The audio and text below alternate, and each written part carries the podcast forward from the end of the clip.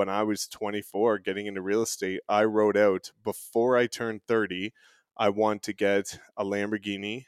I've never, there was no condos where I grew up. It was all small town. I want to live in a penthouse. Mm-hmm. I want to take my family on their dream vacation to Hawaii because my parents had their honeymoon there and haven't been back in, you know, 30 years. And, um, you know, all of these milestones, I wanted to make seven figures a year, have seven figures in investments, seven figures in savings. And three months before I turned 30, I achieved every single thing on that list that I wrote out when I had $1,500 in my bank account at 24. Are you ready to ethically scale your business? Good.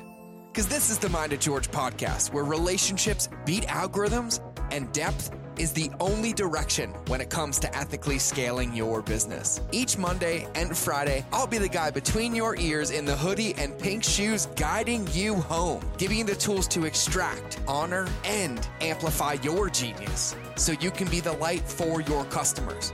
Sound fabulous? Cool.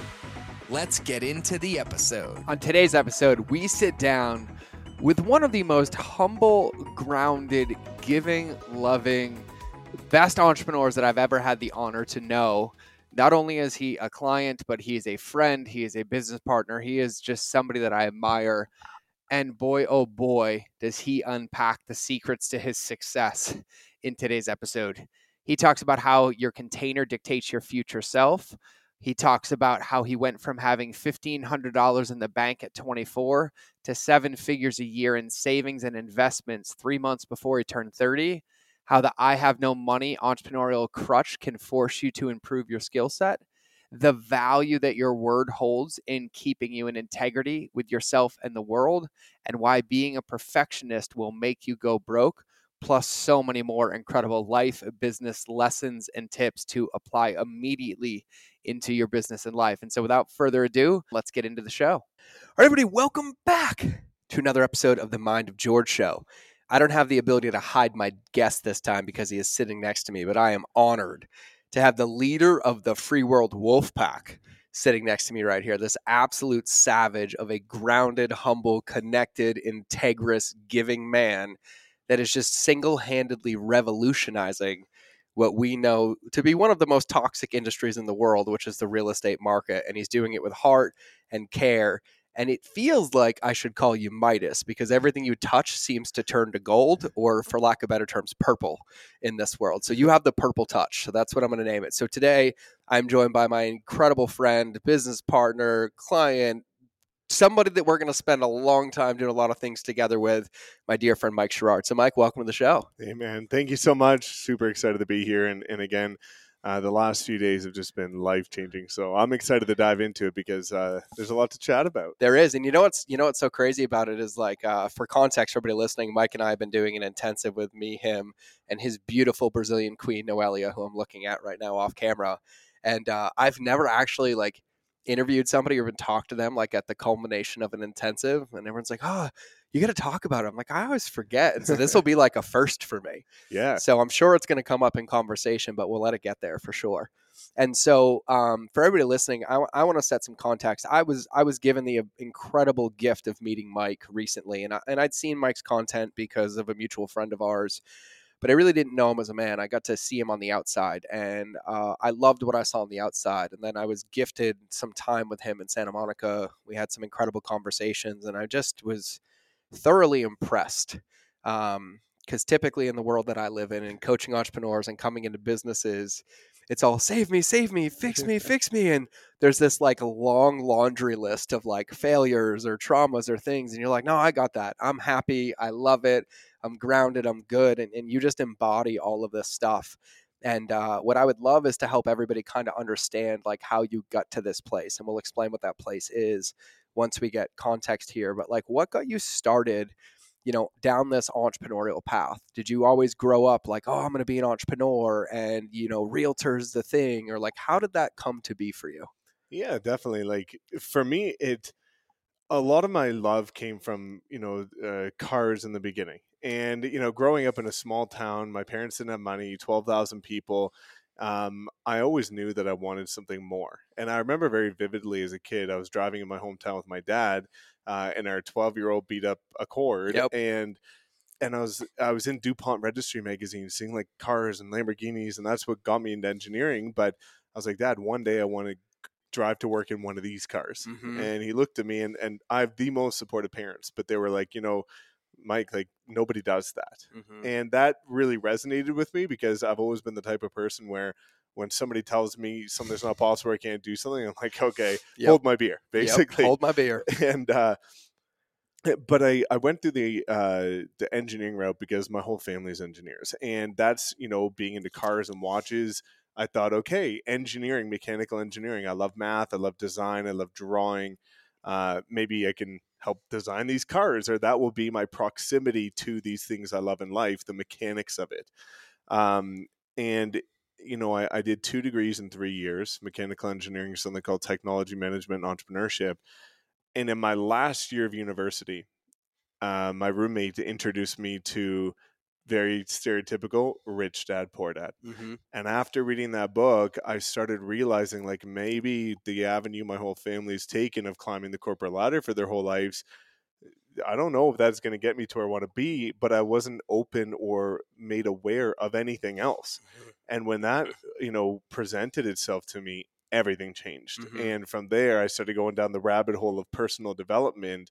Uh, but I was so I was you know months away from finishing my degree, so I wasn't just going to quit and give up on the two that I worked on. Uh, so I ended up getting into engineering.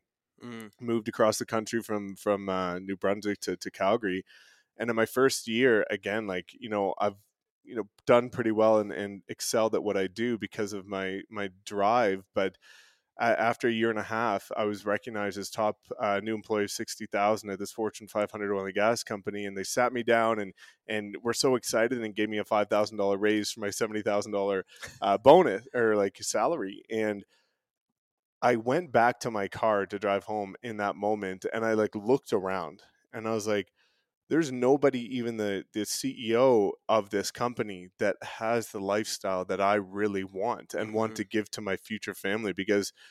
everything I've ever worked towards is for that future family with the my you know future wife and and building a family and kids and and that's always what I wanted and when I looked around and seeing that my environment wasn't at the highest level wasn't even where I want to get I thought that you know for for reference I was maybe in the wrong container hmm and so, you know, at that time, I was buying my own house, and very typical story of the industry. Mhm. The agents didn't do a very good job. And my parents, for context, have sold 100% of their houses without a realtor because I hate realtors. hmm So for me, I always loved the idea of investing, and I looked at real estate not necessarily as an avenue to become a realtor and do that for the next 40 years. Mhm. I knew that in entrepreneurship, I wanted to learn marketing, branding, sales. hmm And the quickest path to doing that was a real estate license. Pay a few grand, get into the industry, start from nothing. I was 24, didn't know anybody, just moved there. So without having a foundation, it would give me the opportunity to build the skills. hmm And that's where things started for me. Um, and, you know, just to kind of explain what happened after that, it was it was pretty cool because again, being an introvert, being bullied in high school, you know, always being told that I was never going to do anything. I went out that first night and it was minus 10. It was snowing and it was after my engineering job in the dark. And I door knocked an entire street for three hours until I couldn't feel my hands or write down addresses anymore. Uh, I got two listings at $700,000 each on my first night that I was licensed. And for me, being an introvert that was bullied, going and talking to random people was like, hmm you know, but I also knew that there's no turning back. yeah. So I kind of, when I make a decision, I burn the bridge, I'm all in, and no matter how much discomfort follows, I'm, I will do whatever it takes, Mhm. and and that's something that I think has carried me through to you know where we are today. Yeah, and I have a I have a question on that, but I'm going to save it for a minute because I want you to paint the picture now for kind of like how many years ago was that? Uh, that was very early 2017, so I'll say five years. five years. We'll call it five years, Yeah. and now paint the picture for everybody, kind of the life that we're living now.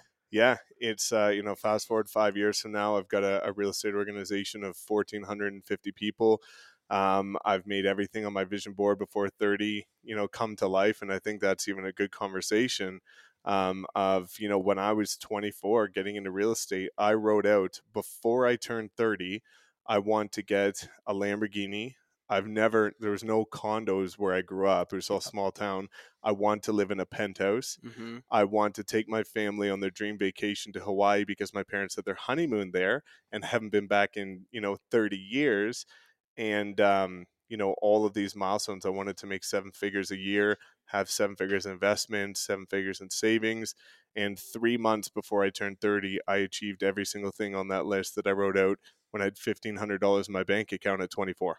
Mm. Um, you know, and, and it, that's, you know, a beautiful place where, you know, for me, seeing my family this year in Hawaii and the, and all of the sacrifices I made, many of which they didn't even understand Mhm. until the other side very supportive but now they saw the Mhm. fruits of the labor so now we're in this beautiful position where i get you know to make friends with people like yourself and and people that are just all in this ecosystem and i just beyond grateful and humbled to be here Bro, I feel like I'm the one who benefits by getting to be your friend.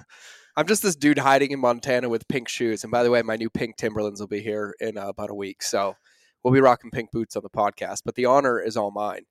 Um, I think there's some very important undertones and undertows to a lot of the stuff you said. And uh, I'm going to challenge one thing because I think it's really easy to deduct what you did to burning the bridges. But I think there's so much depth underneath it that that's just the easiest way to explain it mm-hmm. you didn't just burn the bridges. Before the bridges were burnt, you had clarity on what you wanted. You were crystal clear on your commitment to that clarity.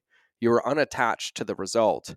And so when you decided to make that decision, it wasn't that you burned the bridges and took a leap of faith. It's that foundationally what you needed, you were clear on, and then Mhm. the only job was to execute against that. Yeah. Is that fair? 100% a 100% fair assessment. Yeah, because I- I think it's so powerful now, but I, I don't want to allow you to discredit yourself and like, oh, it was just to burn the bridges. Because what I've experienced about you is that what you do is you allow yourself to get clarity and really you allow yourself to dream, Mhm. right? And and I think in entrepreneurship, and you probably see this a ton with your clients and your agents and things like that, is that they'll operate on this. I'm not allowed to dream, but I think this is what I'm supposed to be doing. So I'm going to give all my energy and all my effort to this thing, but then it doesn't work and they end up feeling empty. yeah And you are very, very clear on the foresight of like allowing yourself to dream of like what it would look like and and what it would feel like and what do I want it to be and not not that like that's what it has to look like. It's that I have an idea hmm of what direction I want to head in. So I have something to measure myself against. And then it allows you to advocate the daily reactions that happen, right? We talked a lot about delayed gratification the last couple of days. yeah And would you say that like that was one of like the biggest reasons that you succeeded is because you had clarity on where you wanted to go and you're like, yeah, I might make it in a month, I might make it in 5 months, I might make it in 5 years, but because I know this is where I want to go Mhm. when those roadblocks and those setbacks come up, you realigned yourself to the clarity of that vision and you're like, what can I do today to help get that? Is that fair? It's a hundred percent, and and for me, like I'm a huge advocate of manifestation. Yeah. And you know, for me, back in 2017, when I you know had to sell the winter tires on my BMW to that was leased to pay for the rent that month, um, that year, if you go back on my Instagrams, I haven't deleted anything. Like I, I have posts of me posting a picture of a purple Lamborghini saying, one day I'm going to get this. And it was the background on my phone. And the next year I said, one day I'm going to get this. And this is the next vehicle and, and things like that. And I've done that with all aspects of my life. And to me, similar to what we've talked about, is I was completely, even though I wrote out a five year goal, I was completely emotionally unattached to the timeline of when I would hit these things. And one of the the questions that I get asked sometimes, and I think you know you would just know this from being in the space, is like, are you ever surprised that you're here? And you know, this is not an, an ego driven answer. It's just the truth, which is no. Like Mhm. I always knew, like when, not sure, but I always knew that I like again had this unwavering drive where I was willing to do whatever it took to get there for again looking at those motivators of a future family. I had the incredibly supportive family, but you know, we weren't able to travel. We didn't have the luxuries. We didn't have the ability to have freedom time wise. Um, and I knew that I was willing to do whatever it takes to get on the other side of that Mhm. to then go treat the people that helped me get there. So for me, yeah, it was that clarity and it, it was really cool because I I was having dreams of all of this stuff coming through, not in like third person, but first person. Like I remember the first drive we went on with the Lamborghini Mhm. is we went down this one certain street in Calgary, and I've had multiple dreams of me in real time driving that down that street. And I've done that with every aspect of life is that manifestation aspect. And I think it's really powerful of actually believing you're capable of it but not beating yourself up if it doesn't happen within this condensed, unrealistic timeline that you th- see through social media, which is completely garbage Yep. um, and not reality. So I, I've tried to just detach myself from that, from what i the expectations of the fake world is, and just realize that I'm on my own timeline. I'm a huge advocate, similar to you, that things will happen at the right time for the right reasons Mhm. when it needs to happen. Mhm. Um, and you know that's been kind of the life of the last couple of years. Yeah, I love it, man. And and there was something you alluded to, uh, kind of really early on when you were when you were answering, um, you know, what you're doing and how. And you said this kind of quickly, but I think it's a really, really important point. And and in knowing you now very personally and uh, at a deep level, and also being able to experience you on the outside, um, that a very early point, you didn't allow yourself a lot of space to like ruminate or to overthink or to overanalyze. And it sounds like at a very early stage, you understood that the more skills and the more experience that you had, the better off you would be in the future when you needed those. And so it sounds like even at that very early stage, you understood that you needed to invest in yourself. You needed mm-hmm. to invest in your experiences and you needed to learn and try these skills, not try to plan the perfect launch, not try to make this thing that like works magically, but you were like, I'm going to put the rubber to the road. Like, mm-hmm. I'm going to put my shoes on and I'm going to learn this. I'm going to learn sales by going door to door. I'm going to learn branding by talking to people and, and, and auditing it. I'm going to learn marketing by putting things out into the world, not trying to overproduce them or over perfect them or over edit them. You're like, no, I want to get it into the world so that I can learn from that. Yeah. Is that it, a fair assessment? it, it was a huge aspect. And I think, you know, a lot of people, especially in the entrepreneurial world, using having no money as like a crutch to why they're not where they want to be in the beginning. Mm-hmm. I loved that I had no money because I was forced to go learn skill sets because you know you couldn't buy the courses you couldn't pay somebody to do it you had to become it and now you know people like you and I have become you know in essence like a weapon because we know enough to be dangerous about a lot of things we might not be the master of everything Mm-hmm. but at least we know enough to be dangerous and call things out and have a, a, a very solid grasp of how to do things at a high level Yeah. um, so I really enjoy the fact that I had to go down that avenue and that even right now, like, uh, you know, me and, and Noelle were talking about this where that's even what I'm considering this last three day experience. A lot of people coming into this year, market crash or market shift or recession or whatever, I'm going to gear up to invest into crypto, into stocks, into real estate. My mentality is I know that if I invest into me, Mm-hmm. the return on that is so much greater than anything you could ever invest in. And I think a lot of people are looking for the short savings to invest into something.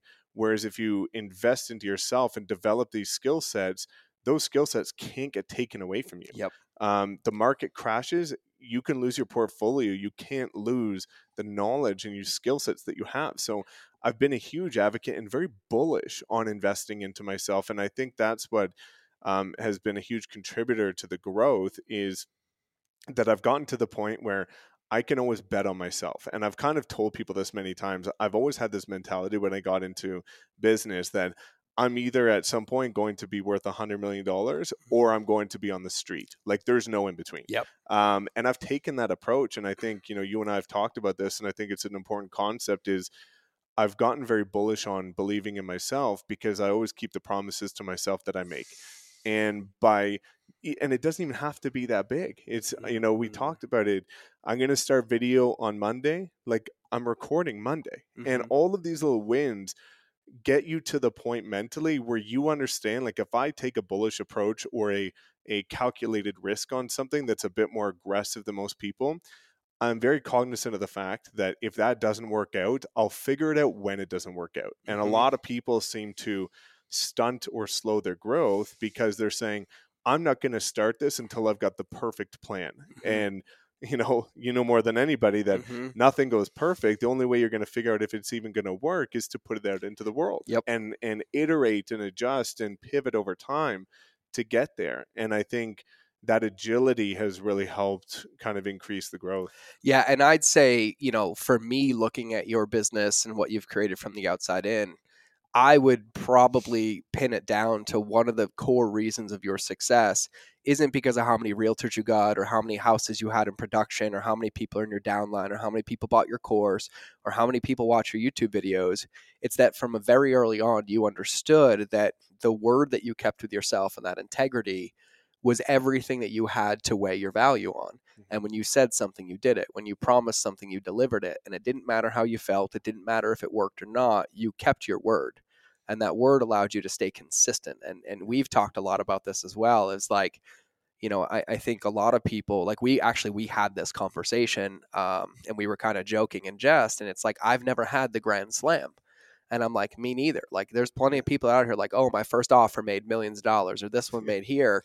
And yes, I talk about like how my first product made, uh, you know, a million dollars. And I was like, but I was also posting for free for two and a half years every single day before I ever made that offer. And it was the consistency that allowed that to come to fruition. And the same thing with becoming a 22 week New York Times bestseller. Everyone's like, George, what was your book marketing strategy? I was like, well, the nine month book marketing strategy built on the six years of consistency underneath it that allowed that to become effective. Yep.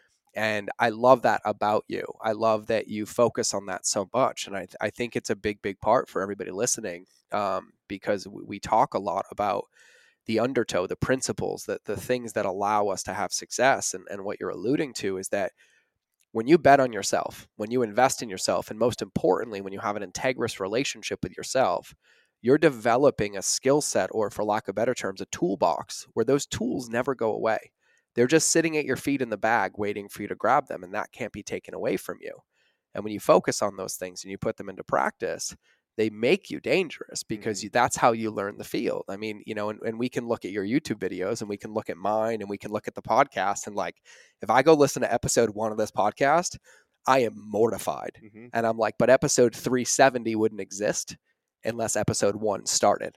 100%. And we make adjustments as we go. And, and I got to give you credit for that because I, I watch you and I watch you operate. And I, and I think it's absolutely incredible because you know, even on paper, if we were to look at, you know, how many YouTube subscribers you have, or how many Facebook followers we have, or how many Instagram followers we have, and then you tell somebody the revenue that we do, their brains can't calculate that because the world that we live in is all about those vanity metrics. And like, oh, you need a million followers to make a million dollars. And I was like, uh, you guys remember I made like $3 million a year with no website, no Instagram, and no social media. But I think at the core of it, it was because there was this essence of commitment Mhm. and it's like this is what i said i'm going to do and i'm going to do this and even if this isn't the best path for me it's important to see this through the finish line so i have a very accurate understanding of what i learned in this and what worked and what didn't work so the next time i make this decision i have so much more foresight into what can happen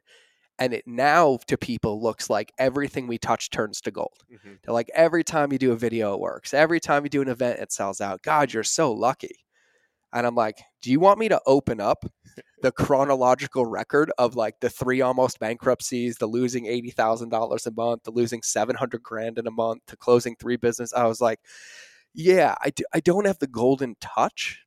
I have a lifetime of experience Mhm. that helps inform my decisions. And, and I just got to give you kudos for that because I absolutely love that. Thank you. That that means the world to me. And I think, you know, similar to you, one of the things that I think has really helped is such a relatable journey. Mhm. Um, you know, starting with the parents that don't have a lot of money, going to a typical corporate job and not liking it, starting a business with no experience where you didn't know anybody, hitting the singles and not having this overnight success which doesn't exist, but that that major win. And I think that's in these businesses that is all about relationships and connection people can feel like they know us on a deeper level quite quickly Yep. because we've got such a relatable story that um, resonates with so many people right it's and i think having that as a foundation allows you to build off it and make those connections which yeah if you know how to position it properly can be wildly profitable but it starts with things that are completely irrelevant to actual income or making money. Yeah, yeah, and and that leads me to a thought. I just I just got my my intuition got piqued with a thought, and it connected in my brain, and I want to ask you about it because like if I was to go on paper five years ago and say, all right, cool, you want to become an entrepreneur. You want to be driving a Lamborghini. You want a photo on your website in front of a purple Lamborghini holding a wolf, right? And you're like, George, what's the fastest way for me to get here? My answer would not be go get your realtor license. So, two things. I'm going to make a bold statement and I'm going to make an invitation. So, bold statement nobody has a marketing problem, everybody has a relationship problem. Invitation that you come join me in Austin, Texas, March 9th through 11th for our Lighthouse Business Accelerator. Because where else are you going to learn how to build relationships with your team, with your customers, and with your peers that will get your clients more results? You will increase your revenue and increase your referral. Where else will you learn the best proven marketing strategies, tactics, and frameworks in a room full of people that are also addicted to playing rock, paper, scissors? But more on that later, and that's something you will not understand until you get to the event. I am not joking, it is going to be a party. We're going to be covering our proven and actionable strategies and tactics to grow your brand, your business, and followers without confusion and overwhelm. And the days of stressing about when the algorithm's going to change or is my content's going to perform or trying to craft the perfect email campaign so it goes unclicked and unopened or doing work that leaves you burned out and exhausted because it's not moving the needle. All of those days, they're gone because in Austin, Texas, we are going to unlock the full potential of your business with actionable marketing tactics. We're going to talk about proven strategies on what's working right now with targeted breakout sessions with seven and eight figure entrepreneurs. We want to officially invite you to join the family because that's the vibe we've created with the Relationships Beat Algorithms movement. I'll be joined with some special guests, which will be announced soon. Maybe some of them, not all of them, because I have to keep my secrets. And we don't choose our speakers based on virality or on stage experience. We choose to have real people with proven track records of success and innovation based upon their business. And here's my rule every speaker is a friend, somebody I know, somebody that I love that does business, ethics, and morals the right way and comes to the event committed to serve and support you. And that's their whole agenda. And we also have a brand new VIP day with me, my team, and even bonus speakers. So if you're ready to scale and learn frameworks that will work with any business, consider this your official invitation to the Lighthouse Business Accelerator. And just head on over to mindofgeorge.com so you can secure your seat in the Lighthouse Business Accelerator and maybe even win the world's most competitive rock, paper, scissors championship ever with some great prizes. But either way, we'll see you at the event. You want to be driving a Lamborghini. You want a photo on your website in front of a purple Lamborghini holding a wolf, right? And you're like, George, what's the fastest way for me to get here? My answer would not be go get your realtor license, right? In one of the most over competitive, oversaturated, disconnected industries that are there. Mm-hmm. But the reason that you won is because you looked at it from a place of what's missing, what can I gain, and how can I be different? and you went into this industry that quite frankly on paper would seem to be not the place to go. It's like trying to get into like you know starting another tony robbins conference right now right? Yeah. but you went in and you're like i'm going to be different. This is how i'm going to be different and i'm going to compete on depth and not width. And then fast forward five years later multiple seven figures eight figures and here we are and so when you went into it like when you started is it fair to say that because of your experiences and your parents always selling their homes that that kind of gave you some insight of like how you wanted to do it differently? It definitely did um it was knowing that i wanted to do it differently but also looking at the fact that like when i was studying to become a realtor i think the huge pivotal moment for me was the fact that when i was working as an engineer studying to become an agent I was listening to other people's YouTube videos to learn because I was very cognizant of the fact that the traditional education system, whether it be college, university, or whatever, is not that practical. It's very theoretical. So for me, one of the biggest driving forces was saying, you know, when I, I I'm a huge advocate of consumer behavior and knowing that if I act in a certain way, others likely will as well. Mm-hmm. Looking very unbiasedly at the the situation. So for me, when I got into real estate, I started realizing there is an avenue to take the traditional route of looking at where the gaps are and solving things and, and doing it that way, which many people do. I come in, I do more than every other agent. I love people so much, I go above and beyond. the first thing I actually decided to do, which was a huge game changer, is show it. Showing, not Mhm. just telling. Mhm. And my thought process of somebody that had no money and no experience was, how can I show it? Well, how did I learn it? I looked at free videos. So I said, you know what? I'm a massive introvert. I'm wildly uncomfortable in front of the camera. But if this is how I learned, and I'm going to go through this journey, number one, I want to document the journey. So when that overnight success comes in five, ten years, there's no questioning it. And I think that was one of the most beautiful aspects of me actually getting that Lamborghini, where I see a lot of people and they'll get something that's nice, whatever that happens to be for them.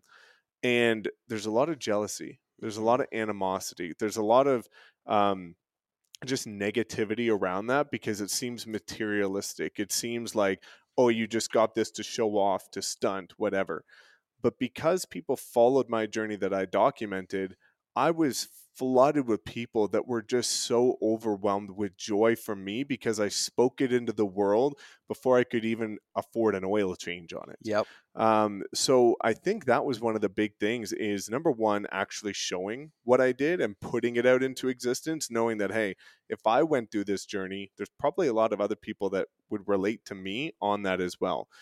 And then the next thing, and you and I kind of dove into this, is I tried it all in the beginning and then I spoke it into the world and I got organic feedback from what did people like. Mhm. So for me, one of the driving principles that I think has really helped is I never speak about anything I haven't done myself at the highest level. So as a realtor with no money, I door knocked, I cold called, I went to networking events, I hosted free networking events, I ran Facebook ads, I posted daily on Instagram, I put out YouTube videos. And since I did all that, I then decided to go to YouTube and say, if you're a new realtor and you want to know how to door knock, here's how I did it. Oh, I got all these leads from this Facebook ad. If you want to know how to do it, here's how I did it. And I put out a couple videos about everything. And then I got feedback, and everybody was like, oh my God, back in 2017, I want to learn how to generate leads on Facebook. I want to learn how to attract clients and build my brand on Instagram. So I took that, dialed back the door knocking and cold calling and networking events and said, "You want that? Great, I'll give you more." Mhm. And the more the more I wanted to give, the more I had to learn. So the more I implemented and tried and tested with my own money and iterated so that I could teach people at a greater depth. And then people started saying, "Do you have a program?" And it and that's where it all stemmed from is just doing things myself, understanding that if I'm doing it in this wildly saturated industry, there's probably a whole heck of a lot of others that want to do it, putting it out there and then getting honest, transparent feedback and giving them more based on passion, impact, and wanting t- this message to get out there to more people. And I think importantly is everything that you shared was completely aligned Mhm. and felt easy because you had been so transparent, so authentic, and so open from the get go that you were able to take that feedback and not take it personally. Like, oh my God, I failed because this offer didn't work or nobody bought this video. You're like, oh, you gave me feedback. You want me to do it a little bit differently. Okay, I'll do it differently. And then you stuck to that commitment of like, okay, cool, I'll iterate this and I go. And the answer you just shared probably has 10 principal moments of teaching underneath it. And there's no way we're going to unpack all of them in this podcast. But, but something you said really resonated with me. And this isn't something I teach, this isn't something that I recommend, but you and I are so alike is that, you know, when I became an entrepreneur, it was an accident, right? Like I was a Marine for 13 years and I started food blogging to heal my own bulimia. And then all of a sudden, the Marine Corps is like, we're done with you. And I'm like, well, all I have is a food blog. Okay, cool. But at the time, I was poor, right? Like I was selling things, I was flipping stuff online, I was doing side work, and I didn't have the money to invest in courses. Like my education, like I basically got a doctorate to become the world's best marketer from YouTube, Mhm. right? Or books or things that I picked up, but I didn't even have time to read them because the more time I spent reading them, the less time I was actually building anything. And so it kind of forced me into this ecosystem of like, what's the one thing you need to learn today? And I would learn it. And then I'm like, okay, cool. Let me go practice it a hundred times and a Mhm. hundred times.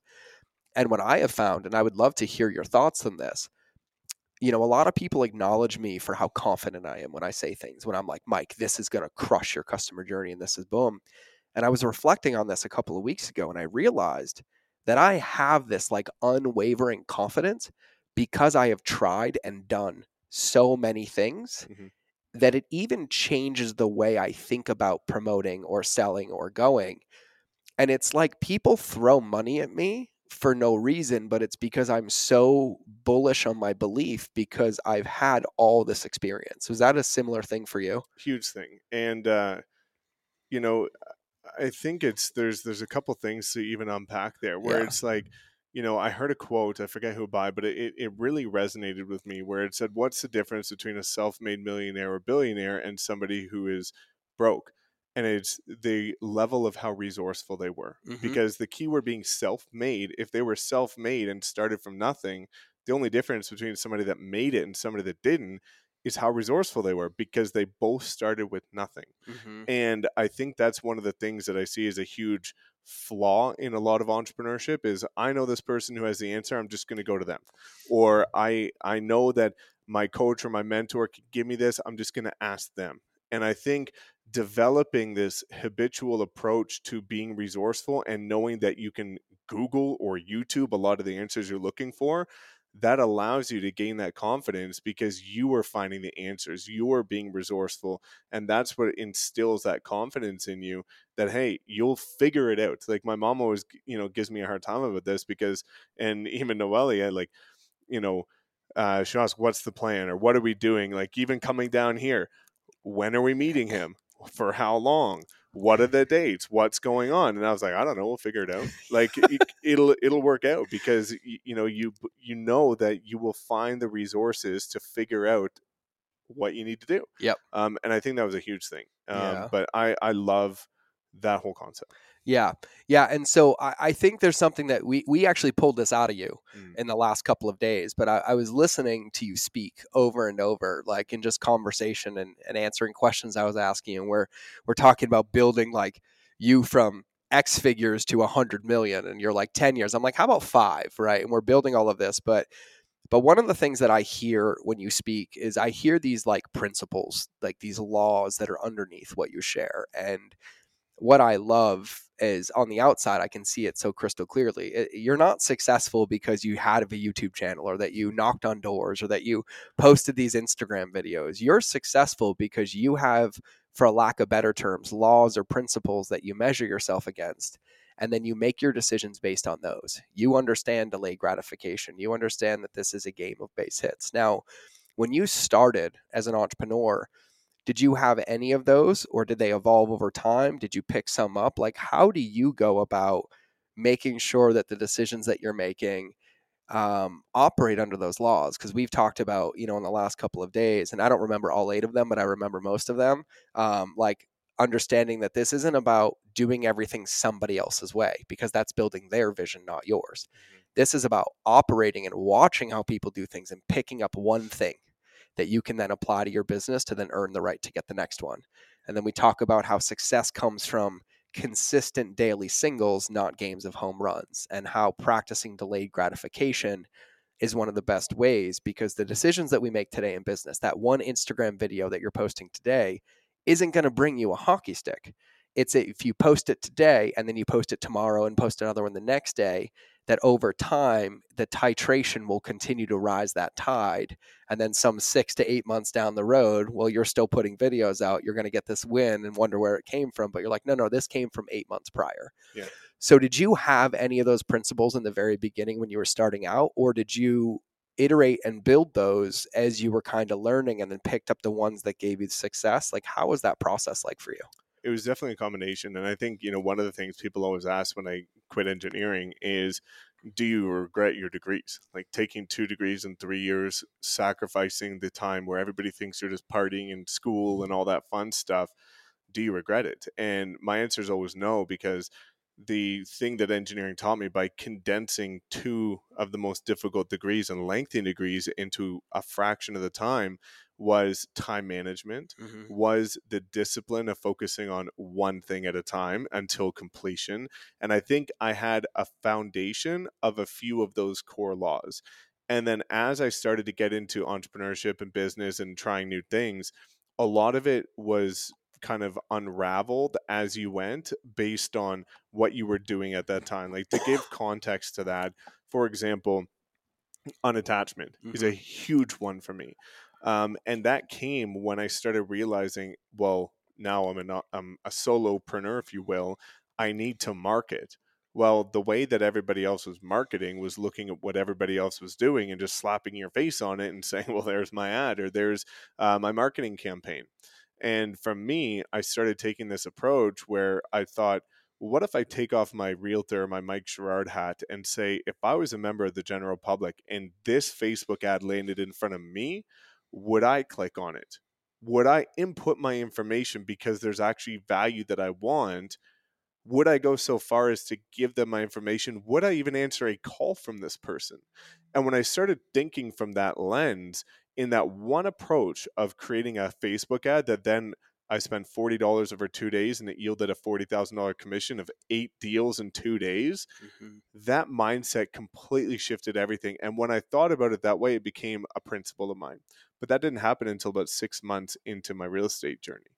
So I think it's one of those things that you will start to learn more about yourself, and you'll start to learn more about how to approach business based on your own unique journey as you go through. And I think you know it's it's a crutch, and and you and I even talked about this is a lot of people will then hear somebody talking about core values or they'll now hear my eight laws and they're not going to take action until they write theirs down mm-hmm. like that's not the approach mm-hmm. the approach is this is an iterative process that you will find out over time as you grow same with your brand same with your message same with your niche right you hear this all the time in entrepreneurship find your niche or do this well you might not know it from day one. Yep. Go try a bunch of stuff, figure it out over time. And once you latch onto it, like I think a great example is Louis, who you're going to meet, yep.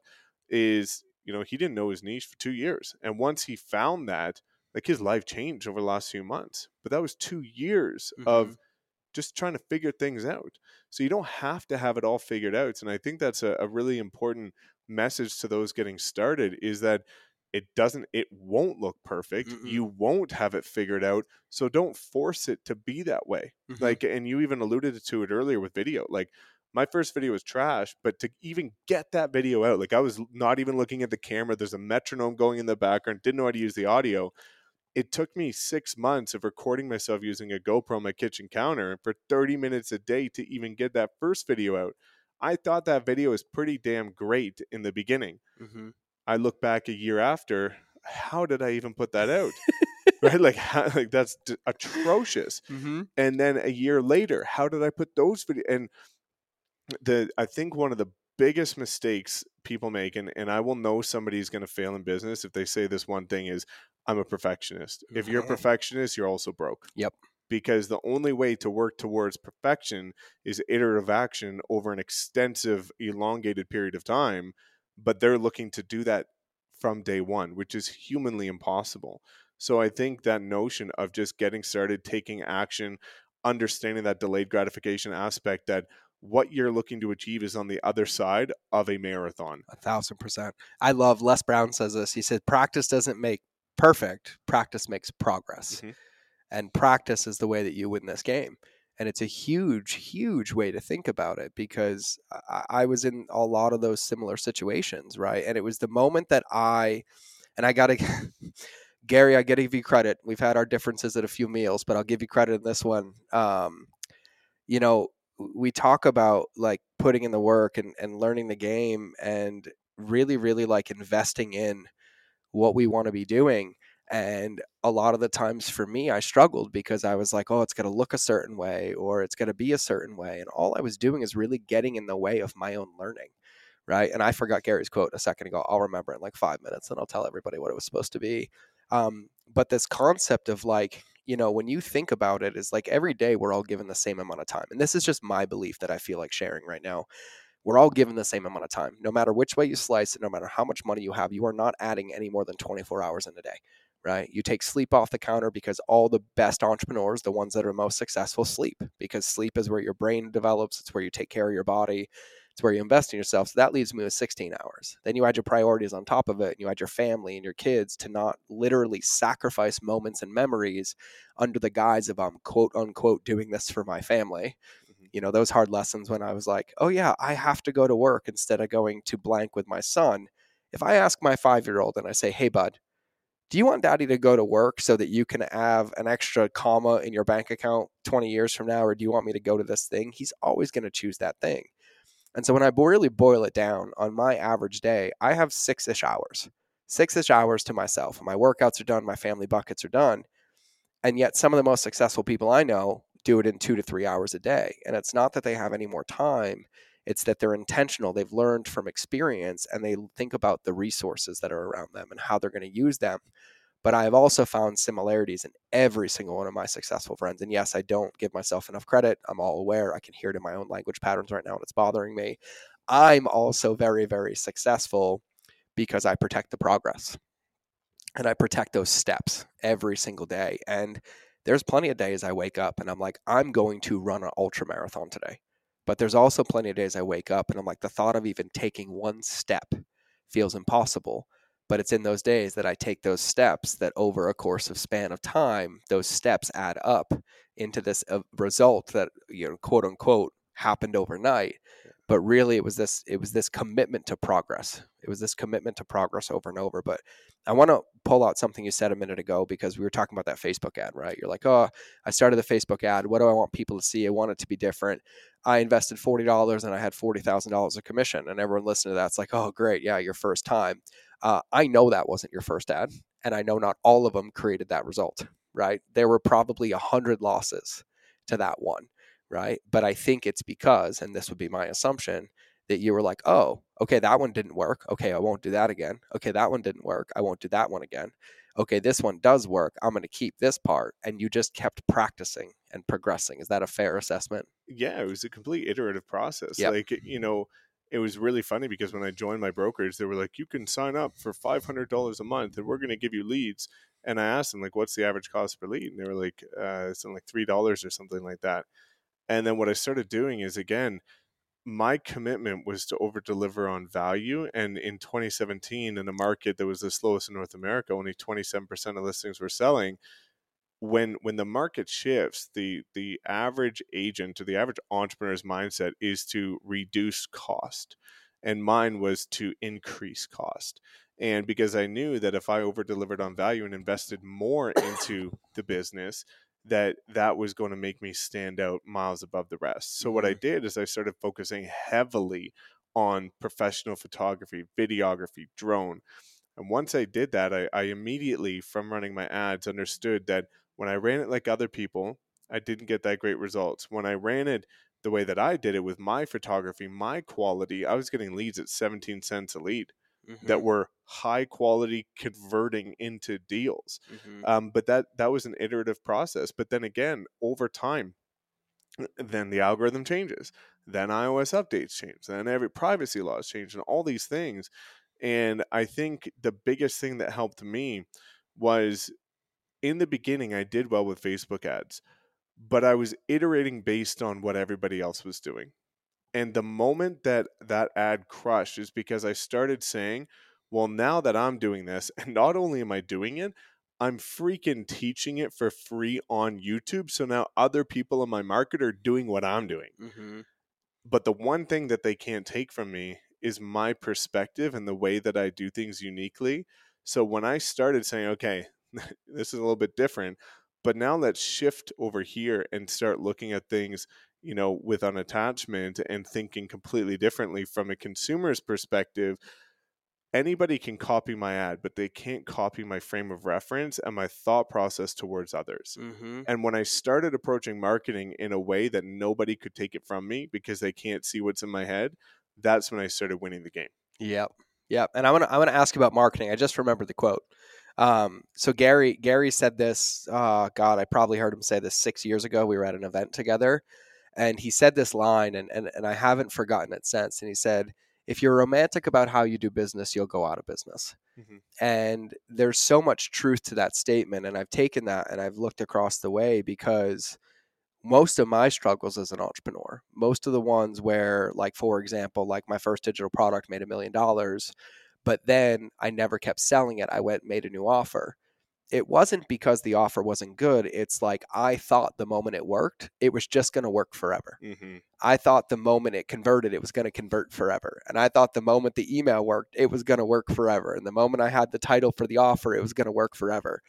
And I lived in that bubble for probably five years. And my wife used to make fun of me so much. And now that you know my wife, and by the way, just for the record, um, my wife and Mike's future wife just happened to be separated at birth in two separate countries. so it's been a very surreal experience for me watching them work. And then I'm like, I see a look and I'm like, I feel that, man. That's like my wife is looking at me. I don't want to, I don't want to get Noelle upset over here. Um, but she used to make fun of me and she's like, You're the only person I know who can launch six separate six figure businesses in one year and then get bored with them and start another one because I just assumed that when it worked, Mhm. the moment it stopped working, it was never going to work again. And I had to start over because I thought and had this trauma wound of like, I only have to figure it out once. And there's this somehow there's a finish line. And truth be told, now in the seat that I sit in with the experience I have, I was like, oh, oh yeah, this race never ends. It's my willingness to play it every day. That's Yeah. the difference between me having success and not success. And I think that was a pretty big lesson for me. Well, and and it, it even just opens up a, a, a thought that it, I speak on a lot and is really near and dear to my heart because of the application and utility of it. Is I always tell people one of the reasons why, and and I use realtors as a reference because it's the space I'm in, but Yep. it, it applies to all entrepreneurship, which is that most people stop learning when they had to stop learning, which is if you finish in high school, they stopped learning at high school.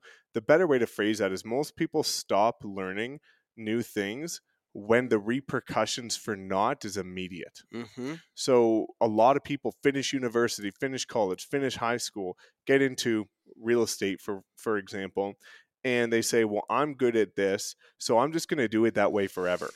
And the problem is is the repercussions aren't immediate. They're delayed 6 12 months from now when you're broke. Yep. But because you don't feel that immediate dissatisfaction and repercussion, like if you don't learn a new skill in high school, university or college, you get a big fat F and you have to go redo it until you learn it. Yep. There's no other way. Yep.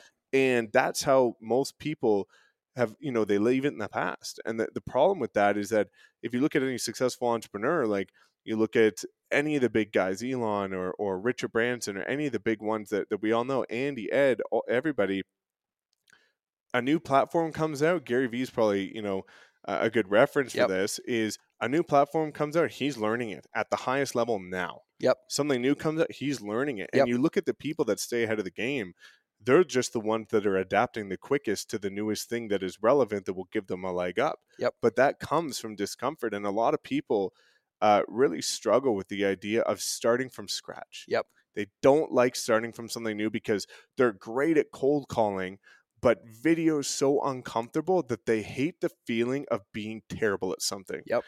And that stunts a lot of people's growth and, it- and it Yep. makes them irrelevant really quickly in an age where things are changing so quickly. And the ones that I've always been a huge, uh, you know, believer of this is that the ones that win in business are not the ones with the most experience, the biggest bank account, or the most connections. It's the ones that are the most willing to adapt. Yeah.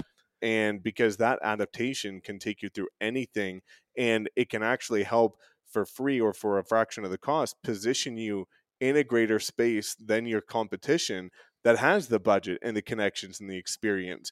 Now you create the blue ocean opportunity because you learned something they weren't willing to. And I think Thousand percent. Yeah, that lack of learning and that lack of interest in developing new skill sets is uh, a huge uh, obstacle for many. Yeah, and and really for me, what it boils down to is having this childlike curiosity, Mhm. right? Because you know one of the greatest things that we can be is curious. The moment we think we know that that's the way, this has to be it. We've already lost the game because we're putting blinders on to all the potential, to all the opportunities, for all the avenues that we can't see. And and I think there's an important note for you here, um, and what you said, and I'm glad that you said this. It's like just because a new platform comes out, it doesn't mean that I have to use that platform. My business is going to work or not work. But I know what's important for me is to be able to make an informed decision. hmm So, like when TikTok started popping off during COVID, everyone's on TikTok, and I was like, all right, fine, right? And it's like they were telling me for like three months, and I was like, oh, I was like, all right, fine. And I was like, I'll do TikTok every day for 30 days. And truth be told, I did it. And my first video, 100,000 views with like 1,100 followers. And then, like, up and down, I had some half a million. And then I did 30 days, and I was like, this doesn't feel aligned Mhm. with how I want to do marketing. There's nothing wrong with the platform. I think it's a great platform. But at that point, I didn't go back into my business thinking I was going to lose because I wasn't on TikTok or that I was going to miss something because I wasn't on TikTok. I actually was able to talk about TikTok better than most people that were using it. And I realized it just wasn't aligned to me, but I knew.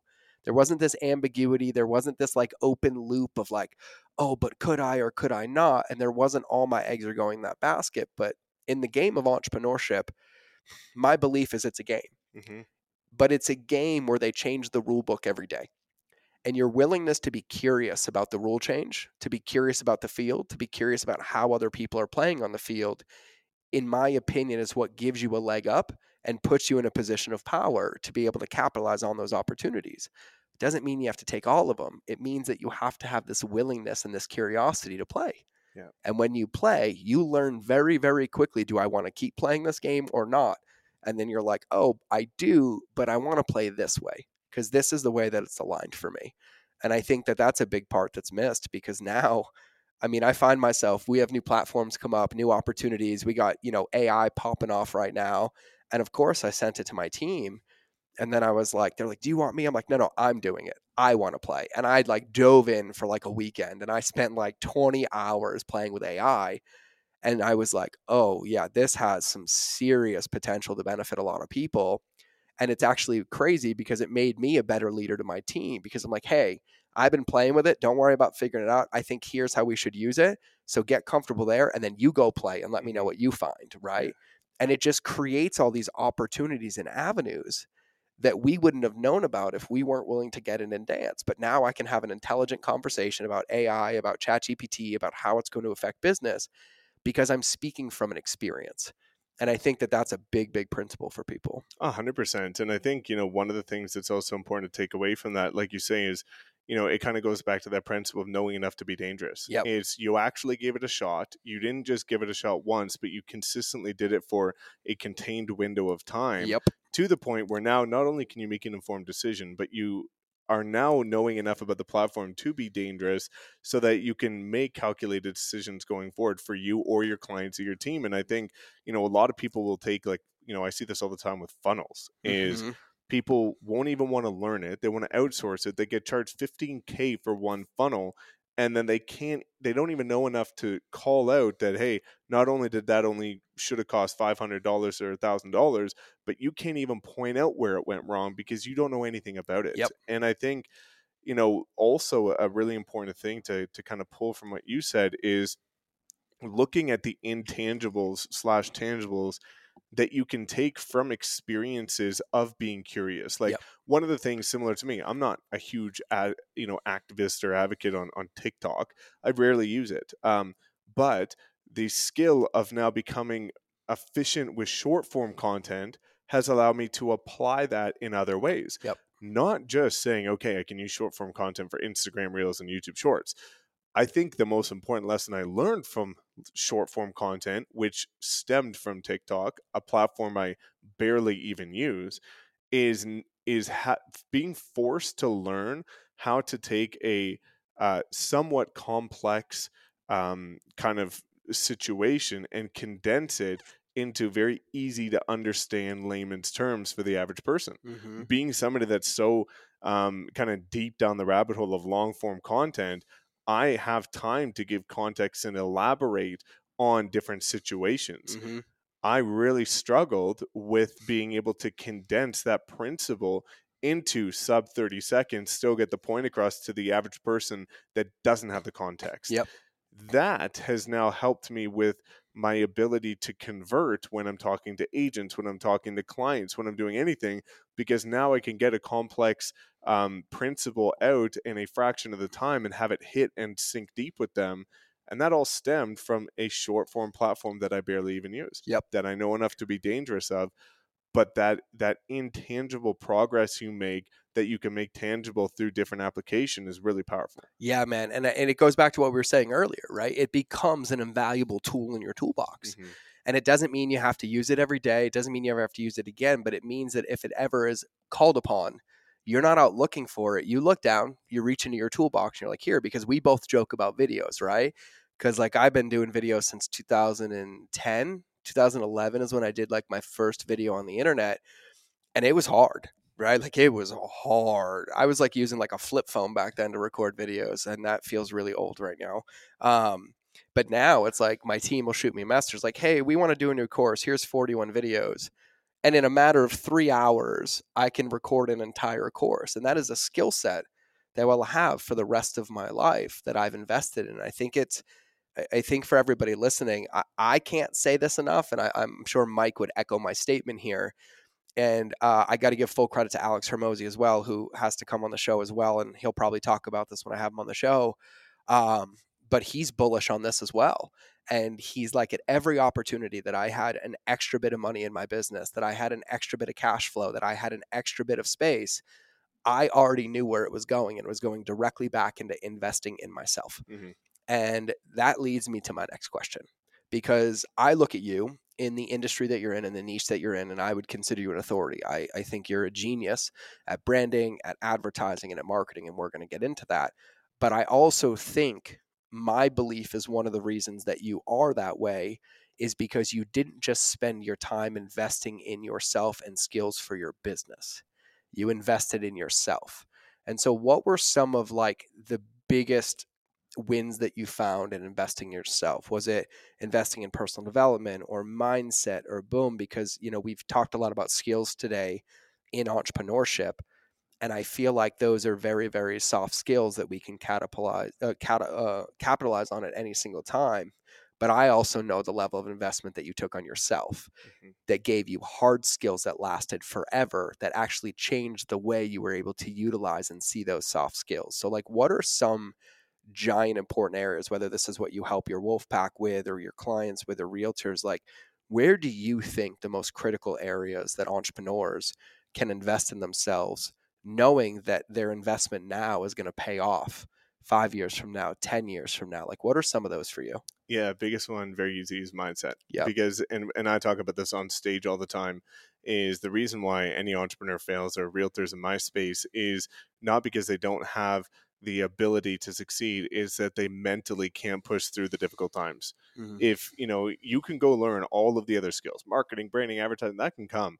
But if you don't have the grit and fortitude and mental toughness to actually push through the ups and downs that are inevitable in this journey, you are going to quit. Mm-hmm. And I think that's a, a, a, problem with a lot of people is that they're not even protecting up here. All they're doing, and they're not protecting their mind. What they're doing is just learning for the next, looking for the next shiny penny. What's the next thing that is hot right now that will get me to where I want to be tomorrow?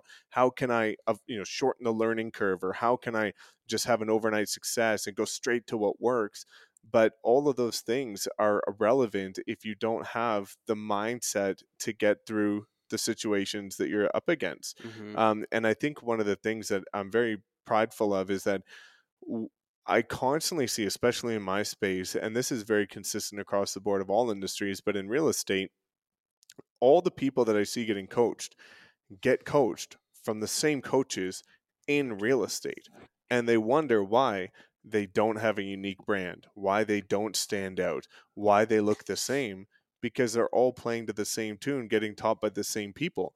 And from day one, I've honestly never had a coach in real estate. Mm-hmm. Every single coach or mentor or program that I bought was external to the industry because I found that real estate being a very archaic space and very old school, if I brought something from the outside world, if I learned something from Gary or Andy or Ed or you uh, from these experiences or Alex, like when I bring that to the industry, it's now innovative. It's different. It's unique, and people haven't seen it because they're all playing in this container of the same stuff. I'm out here looking for what's working in the industries that are two years ahead of us right mm-hmm. now. Bring that in, put my own spin on it, and now it's different. And I think that combination of focusing very heavily on the mental aspect, knowing that that is, you can take all the other skills away. If you've got the mindset, if you lose them all, you've still got the mental fortitude to push through. Yes. So I think that's been a huge thing. Mindset first, and then looking at how can you zig when everybody else zags. If Mhm, everybody else is learning from this source, how can you find one that they're not even thinking about? mhm. Bring that to your space, and now you've got something different. Yeah, and and it, it triggered a book recommendation for me for everybody listening. Obviously, I apparently am a broken record of my book recommendations, but when I catch them and they stick, I keep them forever. Uh, Mike Michalowicz, full credit. Uh, if you've never read Mike Michalowicz's books, he wrote Clockwork, The Pumpkin Plan. Um, but he has an incredible book that he released uh, about three years ago called "Fix This Next." Oh, not "Fix This Next." Get different. Get Mhm. different. He wrote "Fix This Next" and "Get different." And uh, that book, Get Different, is how to basically stand out in a crowded market, to be unique and to be different in your marketing, and and to echo a principle um, that is a guiding principle for you. Is that this isn't about applying things in in, in its entirety and copying what somebody does. It's picking up that one thing and and it's funny the more we talk whether it's recorded or not the more i realize i'm like oh we're the same person this is why we have the same future wife except i'm married to mine like we are identical um, because that's what it was. It was like when i was a food blogger and everyone's like oh the algorithm's broken. I'm not going to post on facebook anymore because it's not linear. And i was like okay well i have to do it different and everybody's putting recipes on their blog. Let me put a full recipe on facebook and see what happens. And then 200,000 fans later in six months, everyone's like, How'd you do it? I was like, uh, I just did what nobody else was doing that added value first, and then it tended to work. And I say that knowing that it wasn't the first guess, it was probably the 700th guess.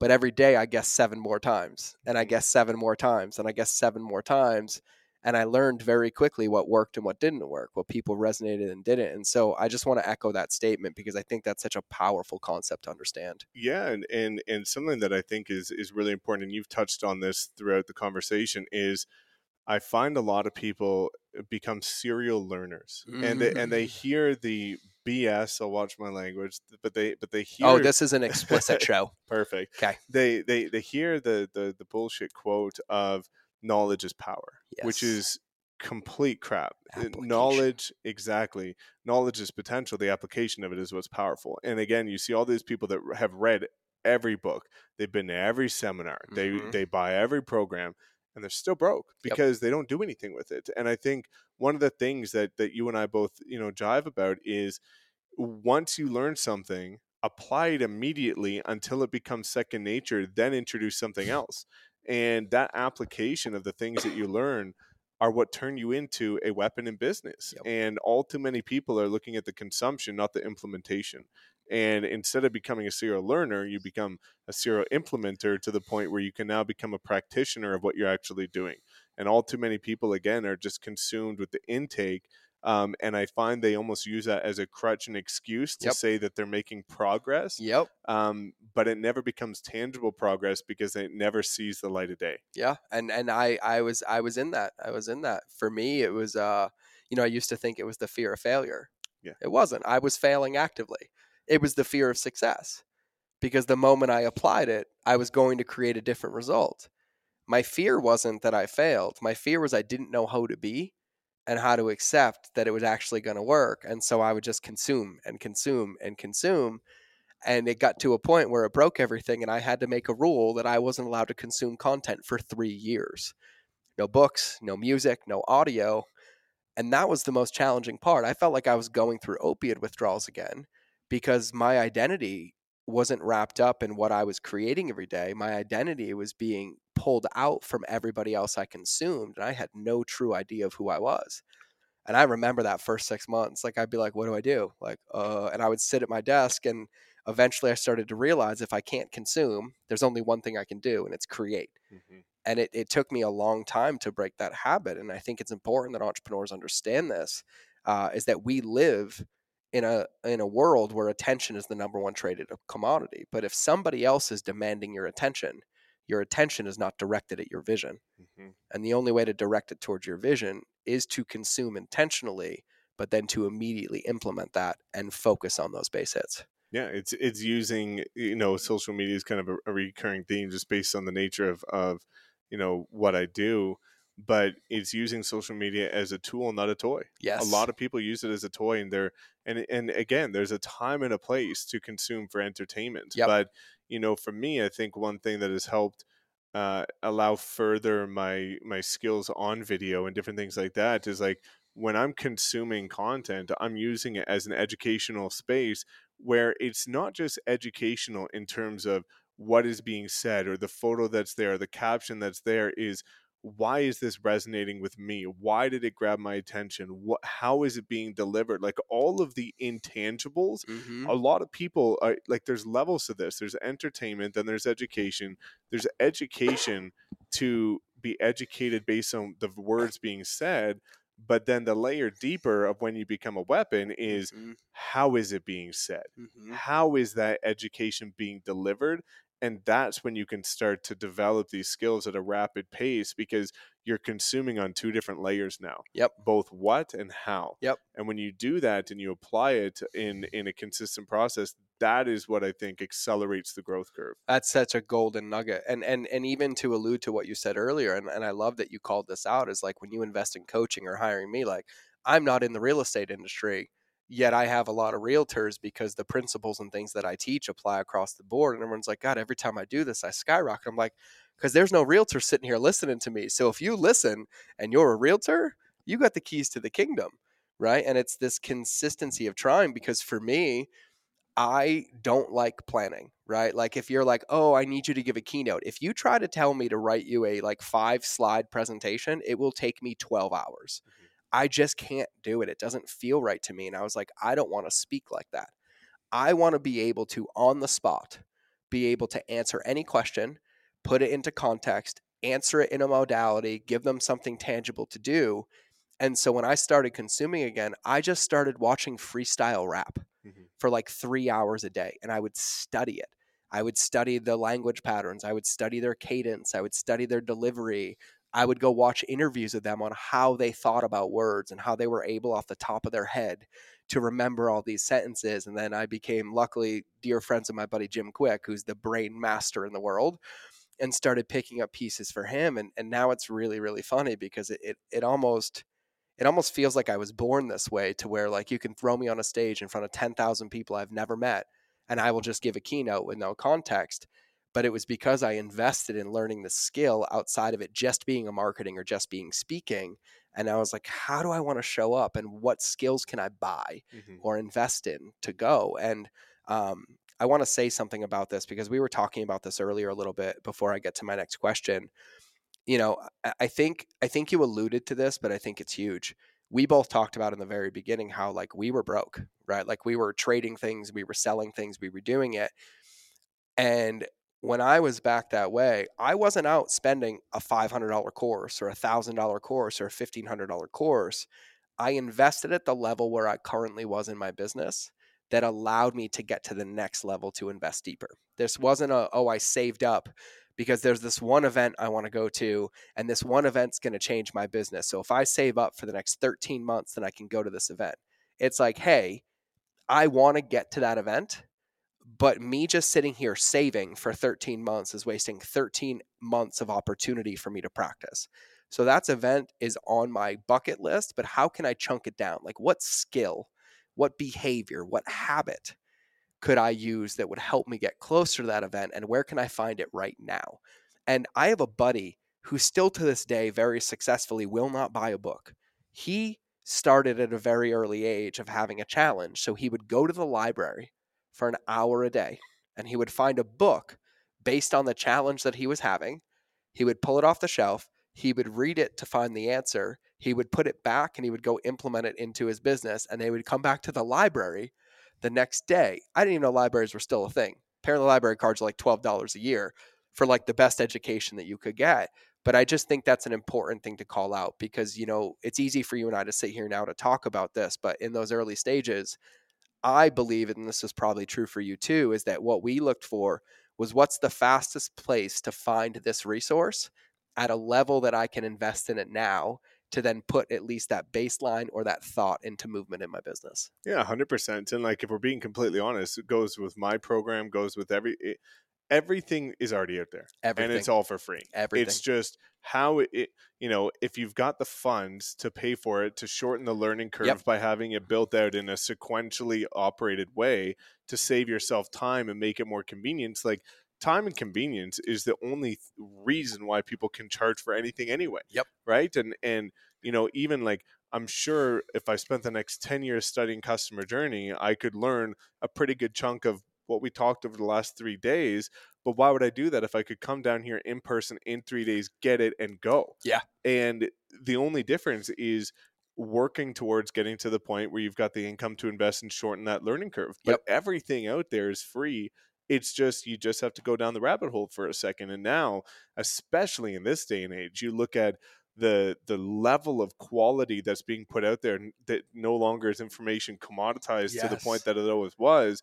Like in the beginning stages of social or before social, you know, information was you know essentially behind gates and you had to pay to play Mm-hmm. but now it's all out there and because it's going out there at such a rapid pace it is only becoming easier and easier to find Mm-hmm. right you look at some of the channels of people that you and i have alluded to you could learn how to build a seven figure business for free and and truth be told you know and this is just being completely honest aside from this one experience over the last three days i have learned more from a number of people's youtube channels Hormozi and jim and all these other people than any program i've ever bought in my life Yep. like by miles for free over the last six months Yep.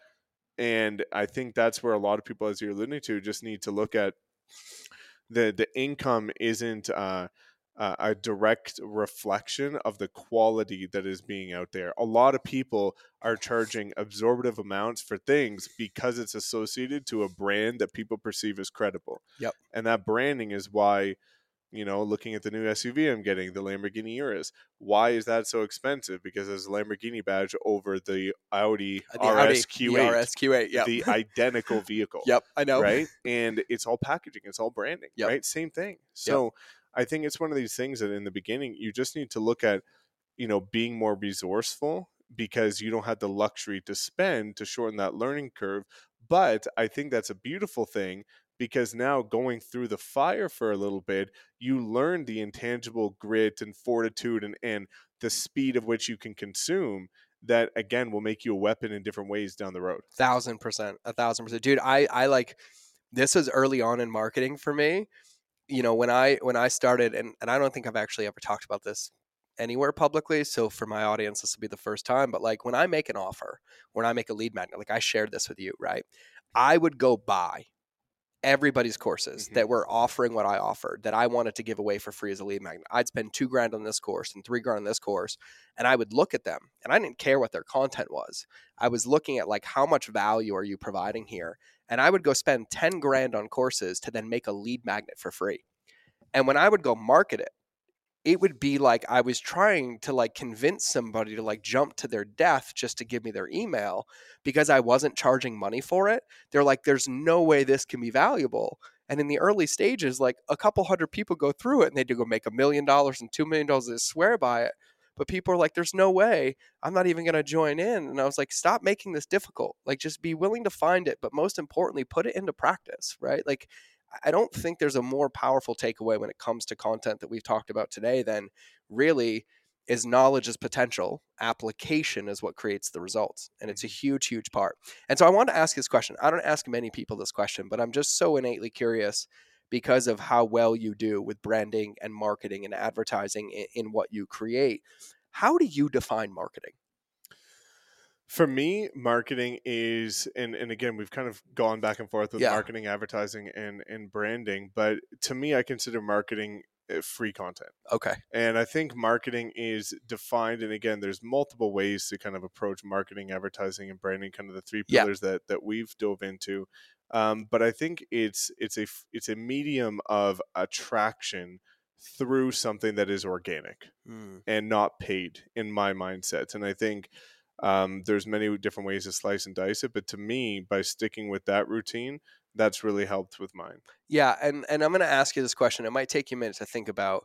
Um, so I'm going to ask you because I'm going to expand on the question, but I'm going to set it so you can start thinking about it. Like, you know, in looking at the past five years, right, where you've gone from no YouTube channel to having an incredible one to having a, a downline, for lack of better terms, of you know 1,500 people, having a course, launching a mastermind.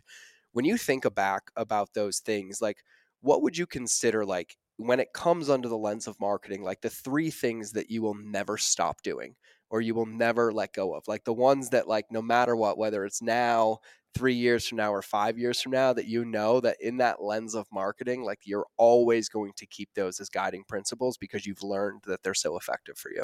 Yeah, the first one is, uh, and and a lot of these are tied to the eight laws. Yeah. right. I, I think number one is consistency. Mm-hmm. That has been huge. Um, you know, you even touched on this in the beginning of of kind of, you know, over delivering on the activities that you have to do in the beginning. Like it, when I got started in real estate and I had no money, like I posted once a day, every single day for the first thousand days on Instagram to get to my first 10,000 followers or whatever it was.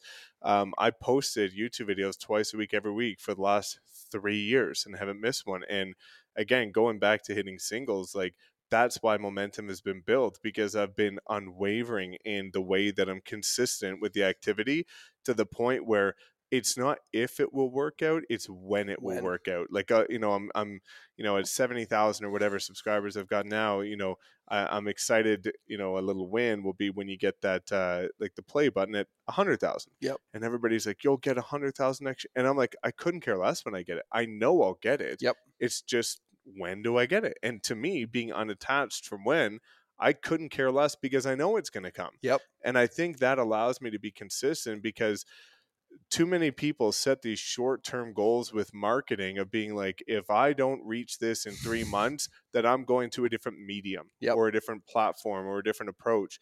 And for me, my men- mentality towards content has always been if you can't do it for a lifetime don't do it for a day. If i'm doing video if i'm doing youtube like i'm doing this for the rest of my life. Like Yep. that's the approach.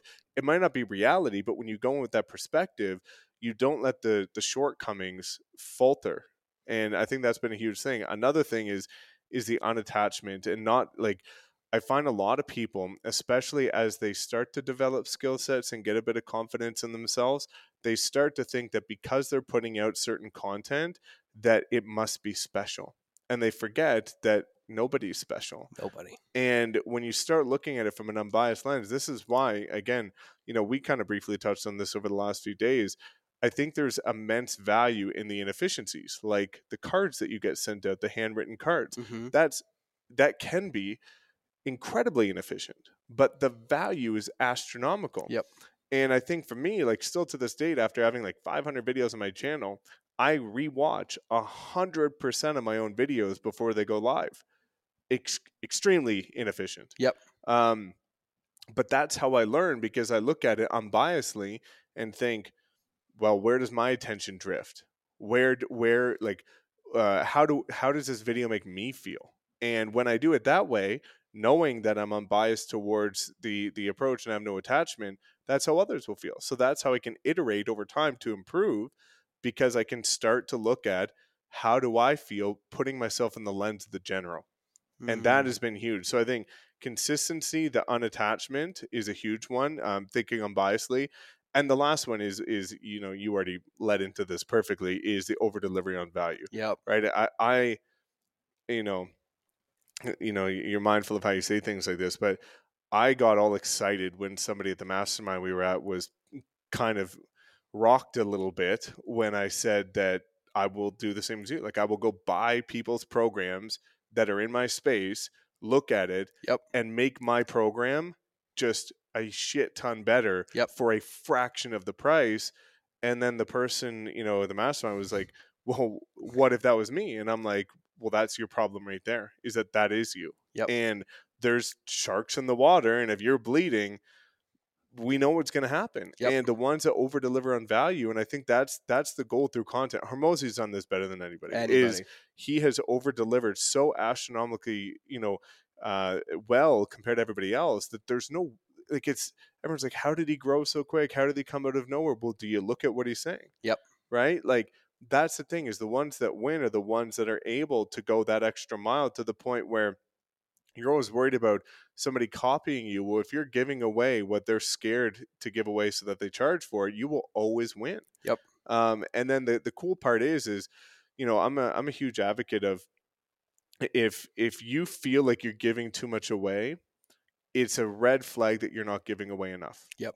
And by living by that principle, it will always keep you ahead of the competition because people have this this perspective of what if I give it all away? And the the thing is is you can give all of the information away. The packaging of it and the branding and the accountability that comes from the paid aspect of Yep. it is what will forever remain. Yep. So I think people have it incorrect, but you know, certainly the three principles of marketing, just to kind of you know close that loop, would be the consistency, the the unattachment and unbiased approach, and and the over delivery of value. Yeah, I, I, I love it. And, and, and I think a very important call out is the undertone of you have this belief of it. It's not a matter of if, it's a matter of when. Mhm. And that level of commitment is what really, really leads to success. And, and to tie this all the way back to an hour plus ago, um, when I struggled with that, when I was having struggle with commitment, when I was having struggle with base hits, it was simply because I wasn't clear on who I wanted to become, what I wanted my vision to look like. So I didn't have a frame of measure to know that that unwavering commitment was actually getting me close to my goals because I was not acting from a place of who do I want to be?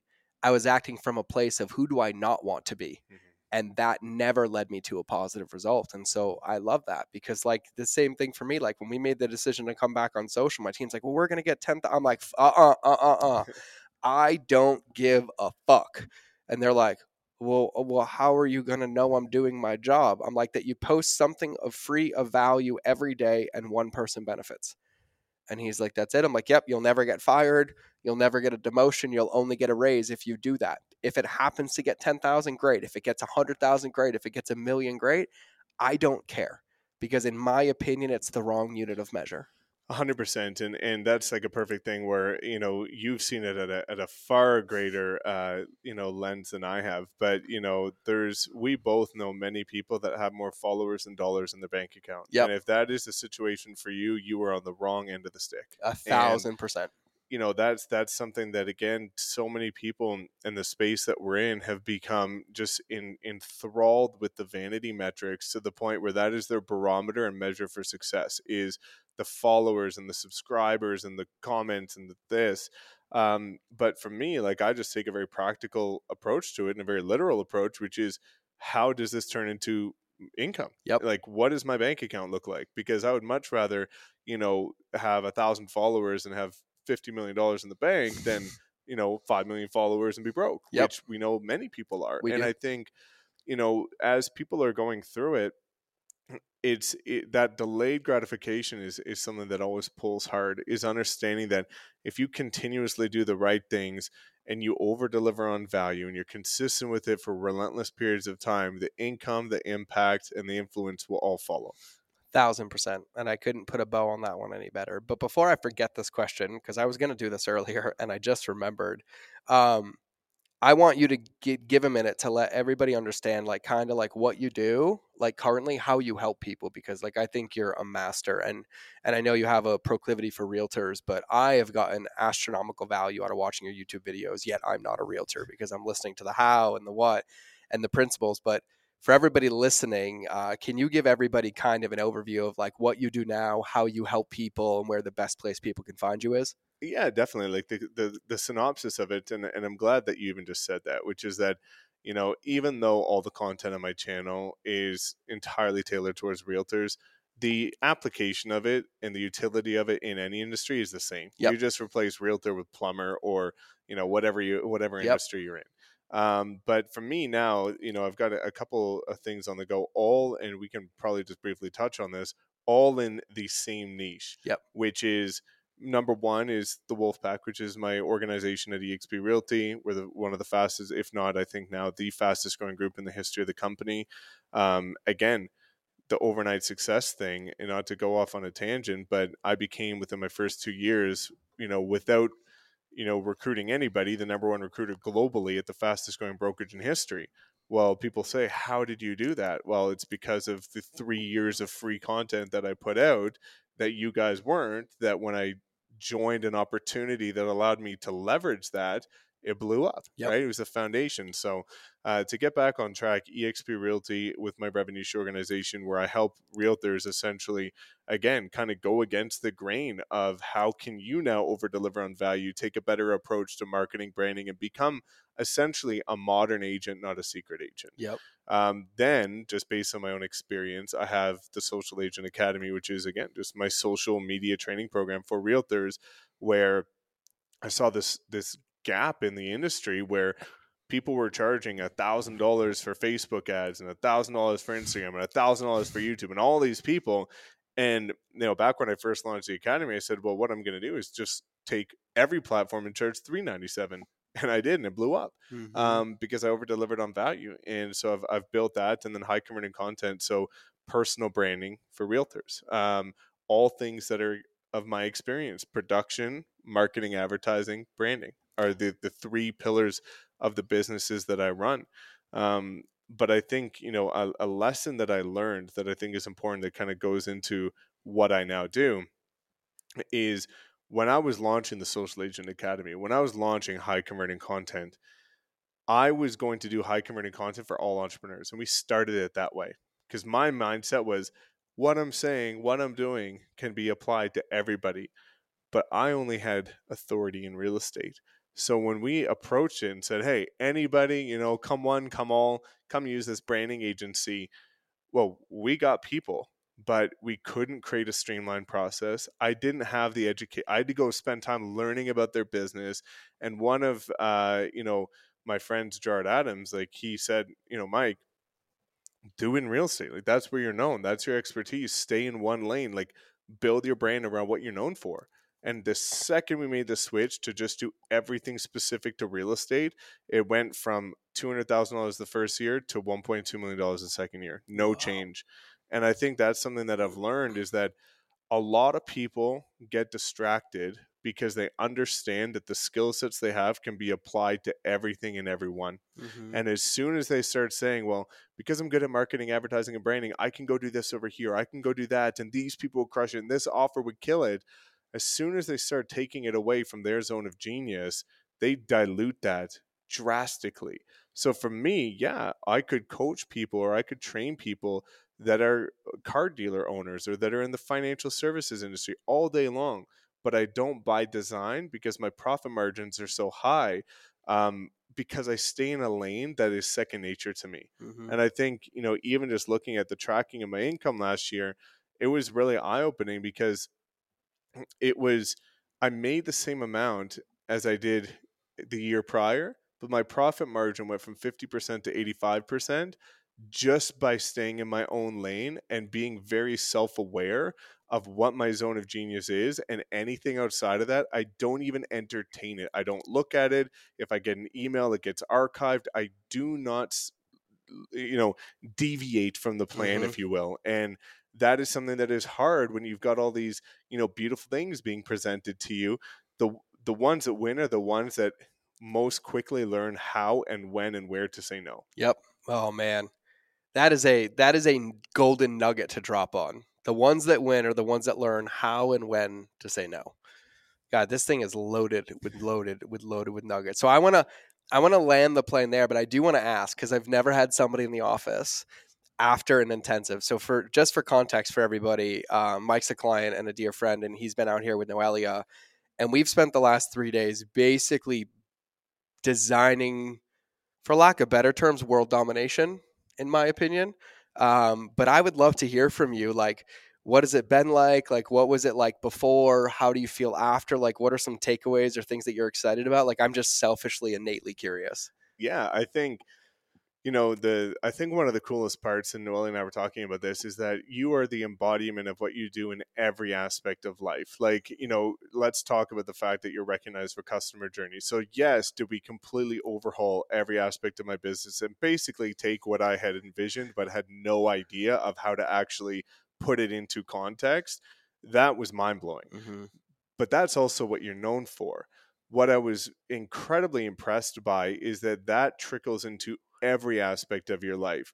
Like when, you know, we go for, um, you know, we, we show up on the first day customer journey and there's this beautiful uh, package of gifts there that make us feel special, welcome, and it's all tailored towards things that we care about. Okay, that's the introduction, that's the acknowledgement phase. And then, you know, we go for dinner at a spot that, you know, you offer to take us to based on where we wanted what we were craving. And you already found a way to weasel your card into there before me. And I'm usually the master of that. And then the next day, we go to the coffee spot to get your famous drink. And it was already on George. Yep. And it was like, it's like every single thing we do is has been completely seamless and not to mention like we talked about when we were coming here with no plan Mm-hmm. like we just showed up and it was seamless it wasn't like you gave me a schedule ahead of time and said here's what's going to happen and then it actually happened it was like seamless to the point where it was it was just beautiful of how it was executed and i think that is what allowed it to seem like again you know i've talked about this with friends is sometimes you know when you're working with people and there's an investment you almost feel like it's a transactional approach where it's like yeah this is really cool but if we weren't paying like this wouldn't like he wouldn't really he or she wouldn't really care. They wouldn't be doing this but it's very easy to tell that if we were in a different position than we are right now that this would still be the experience. Yep. and i think that's been amazing. This has been far been uh, the most life changing aspect for me because I think again going back to the number one reason why entrepreneurs win or fail and what you should be investing in is the mindset aspect of it. Mhm. And I think the fact that we talked not just about the mindset towards and its application towards business, but also towards health, wealth, love, happiness, and all the different pillars of life. It was a very holistic approach that will trickle into business inevitably Mhm. over time. So, yeah, absolutely life changing. Thanks, man. I was a little uncomfortable listening to that. not because I'm insecure. I've just never asked on a recording, and, and I'm not the one that asks all the time. But I should ask more. That filled my bucket, man. Um, the only thing we forgot is where people can find you. And I'd say, uh, based on what we've covered, and since this podcast won't drop for a couple of weeks, we're going to go with the website. Yep. So fair assessment. Best place. Can you spell it for everybody? Definitely. Mike S H E R R A R D dot com. dot com and and here's my glowing recommendation for everybody listening uh, and watching per se in our little background studio so i love doing this in person i'm so glad we did this i could do this for like seven hours in person it's so much easier um, but like like everything and one of in my opinion like one of mike's big principles that i love so much is is he's a master at extracting the one thing he's a master of going into the room or going to this mastermind or finding this coach or picking up this book and not trying to apply it to perfection and copy the playbook, but looking at it and say, where are there holes in mine and what's the one thing I can pick up? And, and for everybody listening or watching this, um, I highly recommend you give yourself some time to watch some of Mike's videos. Watch his videos on YouTube, but also watch how they build upon each other and watch how he speaks because he is speaking to realtors. And there's plenty of realtors that listen to the show but it applies to you whether you own a physical products brand, whether you own an information marketing company, whether you're a consultant, a speaker, a marketer, or a realtor, a plumber, a general contractor, it doesn't matter.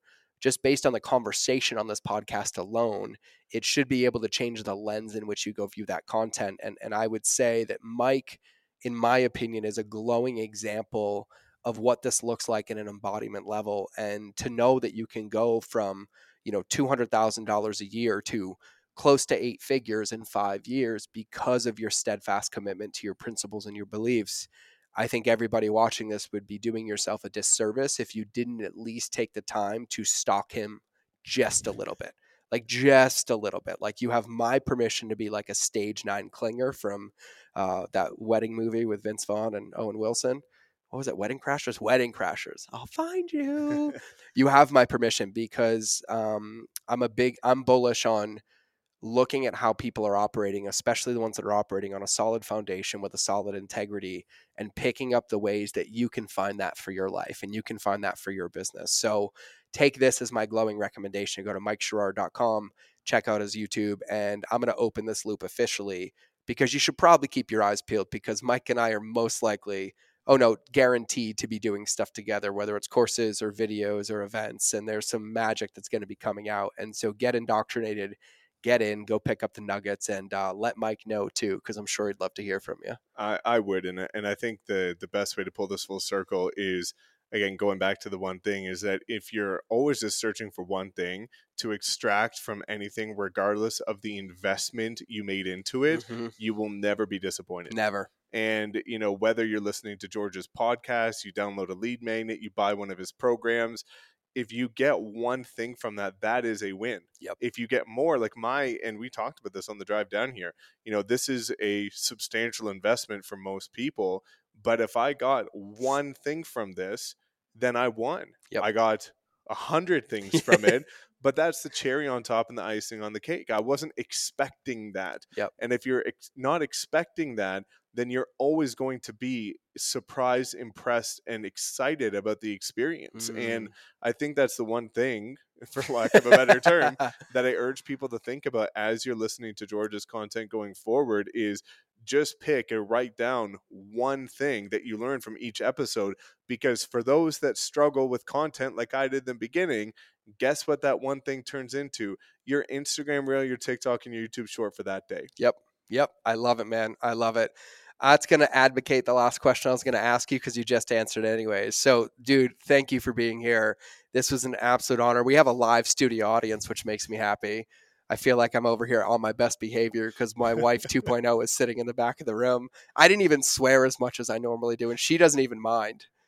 And neither does my wife. And I'm like, she's watching me Oh, yeah. and I don't have the ability to turn the cameras around on Noelle sitting in the anti gravity chair, but it's been fun. But I, I appreciate uh, all the laughs, all the smiles, the beautiful meals. We're about to pack up and go to a Montana rodeo for tonight. So we're in that full customer experience in Montana, giving you the full thing. So I appreciate you being here. So for everybody listening, for everybody watching, thank you so much for tuning into another episode of the Mind of George show. As always, if this is your first episode, you know right now whether I'm your slice of crazy or not. If I am, I'd recommend diving into a couple more shows. And if I am not, I love you. I will still be here when you come back and I will welcome you with open arms. But either way, this wraps another episode. So we will either see you in the next episode or we will hear you in your or you will hear me in your earballs. Remember that relationships beat algorithms, especially the one with yourself. And now let's cue that sexy outro of mine. Thank you for listening to another episode of the Mind of George Show. Please make sure you subscribe on your favorite channel that you listen to, whether it's in the car, on your run, or in front of the television. Make sure you leave a review to help other people know how much you love the show, and quite frankly, help me know how much you love the show because I read them all. And if you want five minute daily insider nuggets on business, marketing, leadership, mindset, or any other tool that you would need to build and scale your company, make sure you register for my invite only newsletter. I call it the Lightkeeper Lessons. I hold nothing back here and I share everything that works for me, my friends and mentors, and thousands of my students around the world to thrive in life and keep our lighthouses shining brightly. We will eventually be charging for this, but for now, for you, because you're listening to the podcast, it's free. So if you want to sign up, go to www.lightkeeper.club, fill out the application, and then check your inbox because it's magic. You actually have to open the emails to get the gifts inside. Otherwise, you can get access to my Relationships Beats Algorithms Facebook community and other free resources on the website. So just go to www.mindofgeorge.com and I'll see you in the next episode.